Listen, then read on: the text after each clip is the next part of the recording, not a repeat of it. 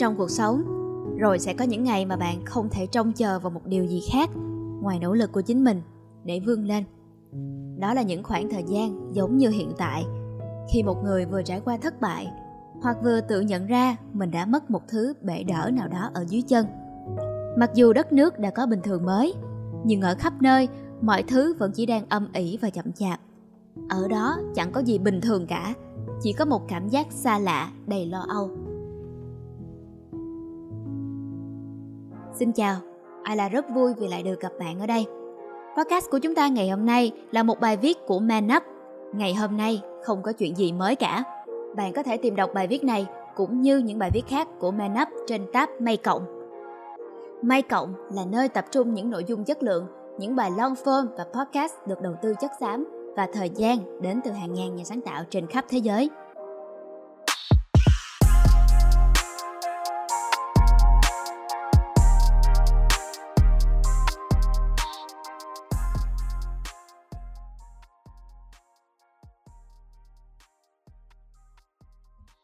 Trở lại với podcast của chúng ta ngày hôm nay, mặc dù đất nước đã có bình thường mới, nhưng ở khắp nơi, mọi thứ vẫn chỉ đang âm ỉ và chậm chạp.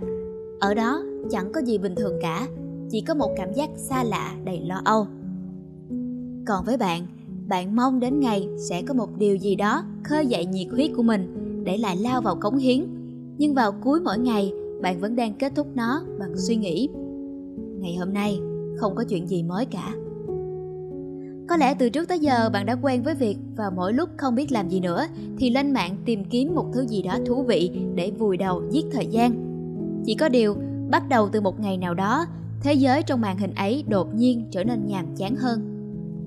Internet có thể là nơi tập trung nhiều câu chuyện náo nhiệt được chia sẻ nhất, nhưng tất cả những điều ấy vốn đều đang thực hiện và xảy ra trong cuộc sống thật. Khi mà ở khắp mọi nơi, con người vẫn đang phải trốn trong nhà để tránh dịch bệnh, thì những câu chuyện đời cảm động, những thước phim du ngoạn đẹp lung linh và cả những sự kiện náo nhiệt cũng không còn được sản xuất ra nữa.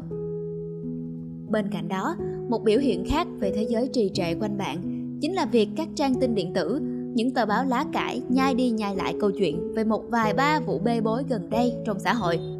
Khi không còn chuyện gì để kể nữa, tất cả đành phải cùng xâu xé một miếng thịt quá hạn, thứ mà ở trong cuộc sống bình thường sẽ chẳng có ai nhớ đến chỉ sau 2-3 ngày.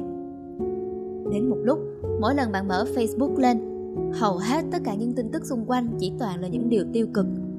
Chuyện ấy dễ làm cho mọi người cảm thấy như mình đang sống trong một thời đại quá tệ hại, khi mà ở đâu cũng chỉ toàn những thứ đáng buồn.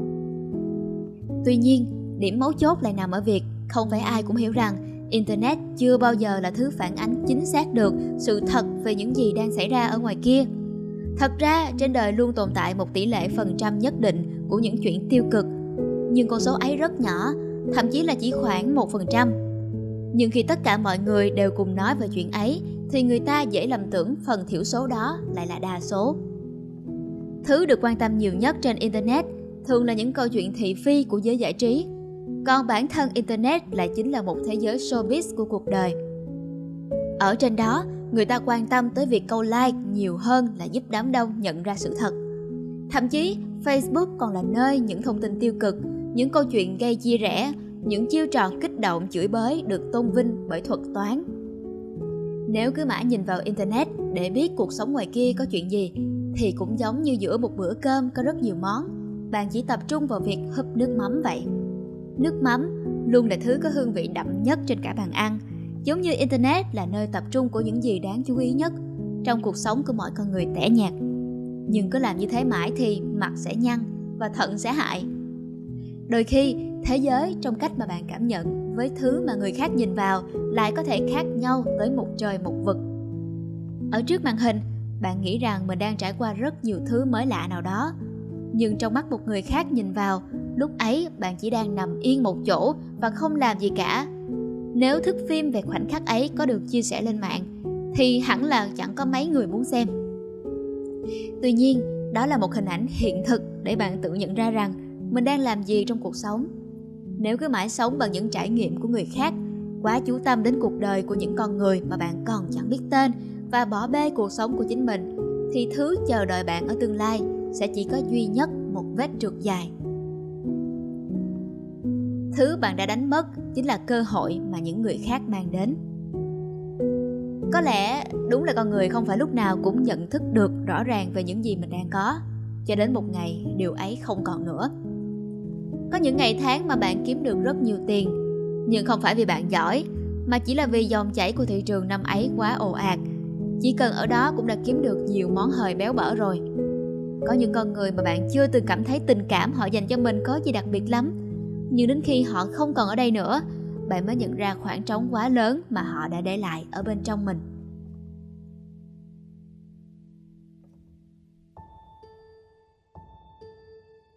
Con cái vẫn thường không biết về những điều mà cha mẹ ngấm ngầm hỗ trợ sau lưng chúng mà tỏ nên kiêu ngạo. Nhiều người khi không còn vẻ vang nữa mới giật mình vì thấy xung quanh mình đã không còn nhiều người vây quanh. Ở một góc nào đó, đến khi mất hết tất cả, người ta mới thường nhìn rõ được trên đời này những thứ gì mới thật sự là của mình. Sống trong những ngày tháng ngổn ngang như thế, nếu không thể tiến về phía trước thì thực tại xung quanh bạn sẽ chỉ toàn là những điều đáng chán. Thậm chí nếu bạn không bao giờ tiến lên được tiếp, thất bại của ngày hôm nay sẽ còn trở thành một thứ thất bại của cả một đời người. Mọi thời khắc đều là để bắt đầu. Tôi tin rằng vào cái ngày mà một người bắt đầu ý thức một cách mãnh liệt về cuộc đời của bản thân, mọi thứ trước mắt họ sẽ giống như một căn nhà lộn xộn. Có quá nhiều thứ mà lúc này bạn không ưng ý. Nhưng nếu mà bạn chịu cất công dọn dẹp, lau chùi, sắp xếp từng thứ một, căn nhà ấy dần dần sẽ càng trở nên đáng tự hào hơn. Thậm chí, ở một vài góc nhỏ trong đó, bạn sẽ còn nhìn thấy cả những điều mà cuộc đời này mình sẽ luôn trân trọng. Ở giữa thời đại này, chuyện phát triển bản thân là một thứ mà dường như ai cũng làm, chỉ là mỗi người chọn một phương diện khác nhau để mà cải thiện. Có người theo đuổi một vóc dáng mơ ước, có người lại theo đuổi một sự nghiệp lẫy lừng.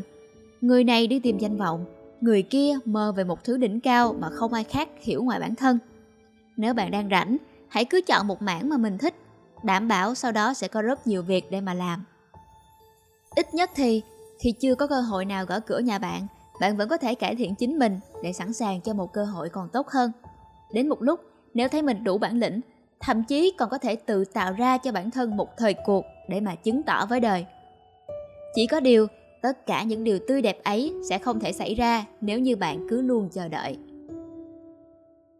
Kết. Những người hay lên mạng nói về chuyện theo đuổi đam mê là phải tim nóng, đầu lạnh. Nhưng thực sự, đấy là một câu nói khá lý thuyết suông. Khi sống kiểu nhiệt huyết, ai cũng thường gây ra những sai lầm vì bồng bột. Lúc đã học được cách để tĩnh lặng mà tỉnh táo nhìn mọi việc, thì cũng không thể cảm thấy mọi thứ có nhiều cảm xúc như trước nữa. Nhưng giữa những ngày tháng lãnh đạm ấy mà bạn tìm ra được một hướng đi, một ý chí để vượt lên, thì dù ngày hôm nay có nhàm chán, mệt mỏi hay chông gai, thì bạn cũng sẽ vẫn có lý do để tiếp tục vươn lên. Một trái tim nhiệt huyết là một thứ rất mong manh và vẫn thường gặp những điều thất vọng. Đó là tâm trạng thường thấy của những người vẫn đang mong chờ ngày nhiệt huyết quay về. Còn nghị lực của một trái tim nguội lạnh lại có lòng tin mãnh liệt về việc mọi thứ sẽ chẳng bao giờ có thể tệ hơn được nữa.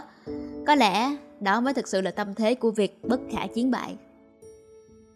Và đó là bài viết "Ngày hôm nay không có chuyện gì mới cả" của Mann Up. Bạn có thể tìm đọc bài viết này trên tab Mây Cộng. Mây Cộng là nơi những con chữ không bị giới hạn, những nội dung chất lượng được truyền tải một cách đầy đủ và những thông tin được chọn lọc một cách tốt nhất. Hẹn gặp lại các bạn vào các số podcast tiếp theo của Mây Cộng, phát hành đều đặn hàng tuần vào 21 giờ mỗi thứ Hai và thứ Sáu. Còn mình là Isla Nguyễn. Xin chào!